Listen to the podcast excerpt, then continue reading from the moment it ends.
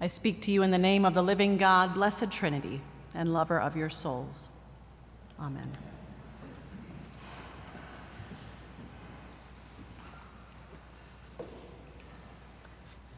I still remember the day my four-year-old sister, beaming with pride, showed me for the first time that she could write her name all by herself. My sister's palette was an assorted selection of semi-sharp rocks, hand-picked from the gravel driveway, and her makeshift canvas was the passenger side of my dad's red pickup truck, on which she etched her name forever into my family's history. As I took in this innocent moment, a look of mild horror remained on my face while my parents approached, though they praised her for her straight-lined consonants and well-rounded vowels. It didn't take long for my sister to realize she should have stuck to crayon on paper. As my father rummaged through the garage for an imaginary tool to fix a hopeless situation, my mother held my sister in her arms. "We're not blaming you," she soothed. "Speak for yourself," came the swift retort from my father through the din of slammed drawers and clanging tins. Speak for yourself. It's a colloquial phrase made popular in the early eighteenth century, but still used by fathers everywhere today. We say it when someone has the audacity to speak on our behalf without checking with us first to see whether we agree with their assessment. Speak for yourself is meant to convey a difference of opinion, but embedded within it is also this unintentional encouragement to, in fact, speak for yourself. Own your perspective rather than someone else's. Research in linguistics and communications tell us that I statements assume responsibility for your thoughts, your feelings, and experiences, whereas we language assumes the sharing of responsibility. In today's gospel, Jesus speaks for himself. He takes responsibility for what he is saying while he's teaching in the synagogue. And this is an alarming experience for those listening to him, because they're used to this rabbinic royal we. You see, embedded within rabbinic training is the assumption that authority to teach God's law comes through a line of succession from your teacher and their teacher before them, passed on to you. So an authoritative teacher can trace their line of succession all the way back to Moses, the first person to receive God's law. According to Jewish Mishnah, Moses received the Torah from Sinai and transmitted it to Joshua, Joshua to the elders, the elders to the prophets, the prophets transmitted it to the men of the great assembly, and that's why Israel was to listen to the wisdom of the Jewish sages and the scribes, because they are all part of a direct line of teachers dating back to that moment Moses heard the voice of God for the first time on Sinai. Authority to teach Jewish law comes through the line of succession. When a teacher claims to know the meaning of God's law, they're ultimately claiming that what they say is true because Moses said it first. The trouble Jesus gets himself into today is that he's not claiming the authority of Moses. Jesus speaks with his own authority. His teachings about the scriptures are his own ideas rather than those of the former teachers. In fact, Jesus has this habit throughout the Gospels of quoting someone else's thoughts only if he's about to disagree with what they say. Listen to these familiar words from Jesus' Sermon on the Mount in the Gospel of Matthew. "You have heard it said, 'You shall not murder.' But I tell you, being angry with someone is just as bad as murdering them. You have heard it said, 'Love your neighbor and hate your enemy.' But I tell you, love your enemies and pray for those who persecute you. You have heard the prophets and the priests and the sages and even Moses himself tell you something, but I'm telling you something different."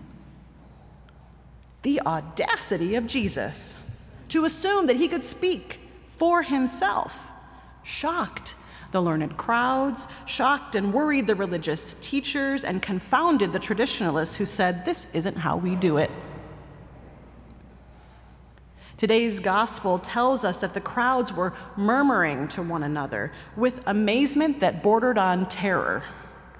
What is this new teaching with authority? They asked each other. And while their confusion and concerns mount, a man with an unclean spirit enters the synagogue and interrupts Jesus' teaching. So let's talk about what it means to be unclean here for a minute. The word in this text for unclean literally means mixed up in Greek, mixed up. You may recall in the book of Leviticus that mixed things are not kosher. Clothing must be of one kind of thread. Certain foods must be prepared separate from other foods. Mixing can make things and the people who interact with them unclean. This man's spirit was mixed with something other than the spirit everyone else in the room seemed to have.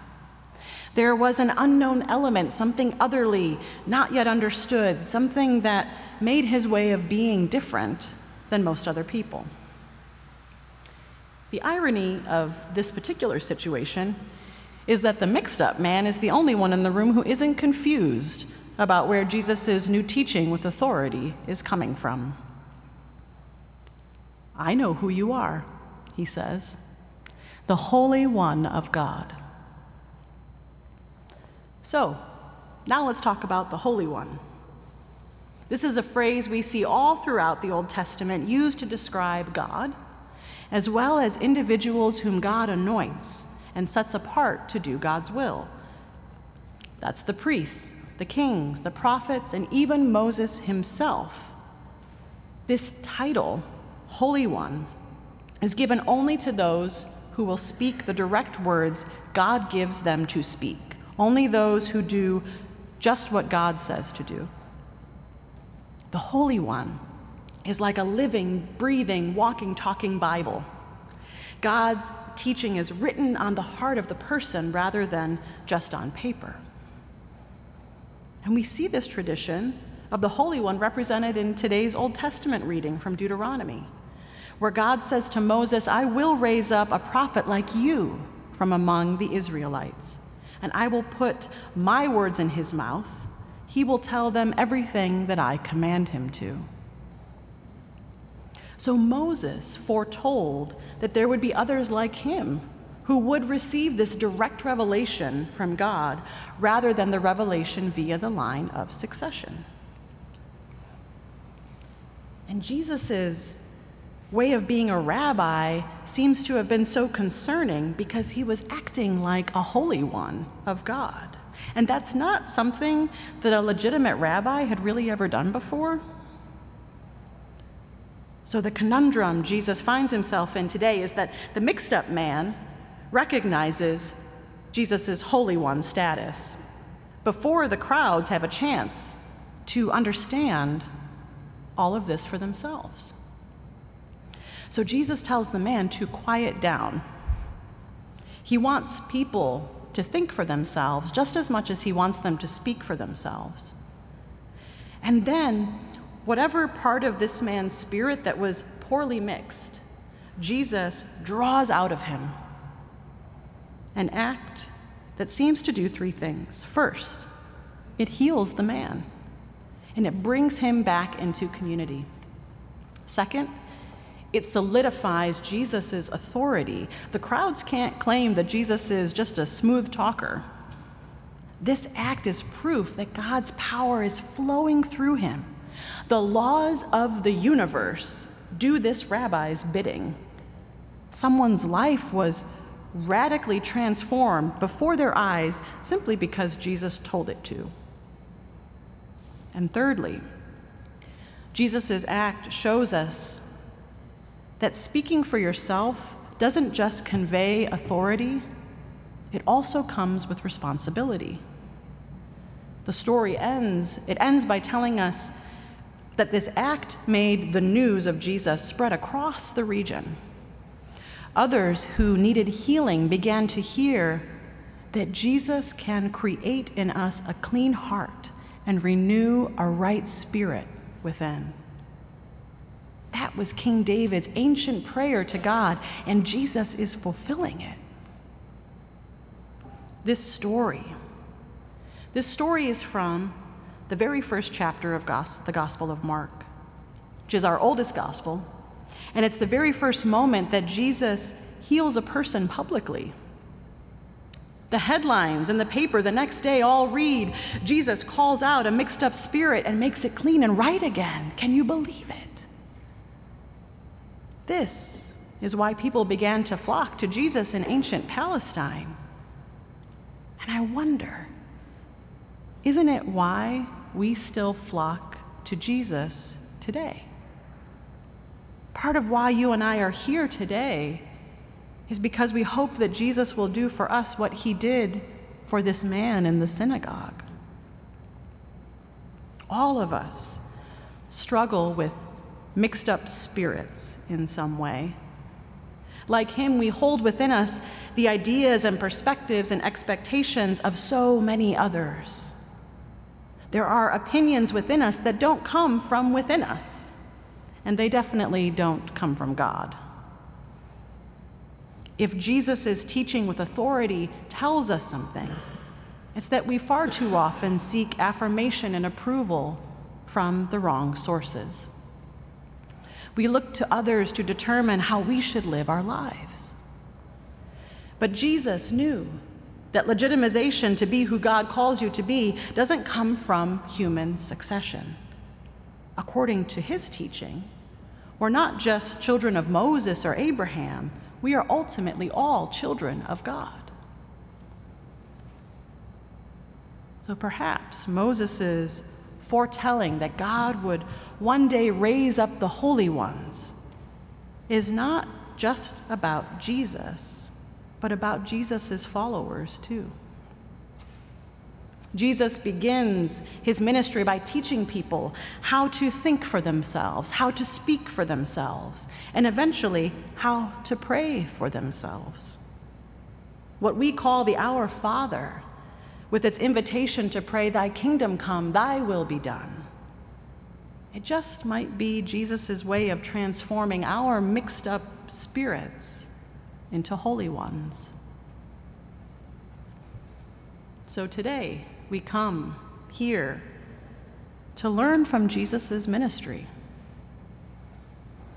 And if we will let him, he can quiet our mixed up spirits. He can draw out the voices within you that do not belong to you or to God, help you to think for yourself and speak for yourself and pray for yourself so that God's teaching can be written on your hearts rather than just on paper. And you too can become a living, breathing, walking, talking, holy one of God.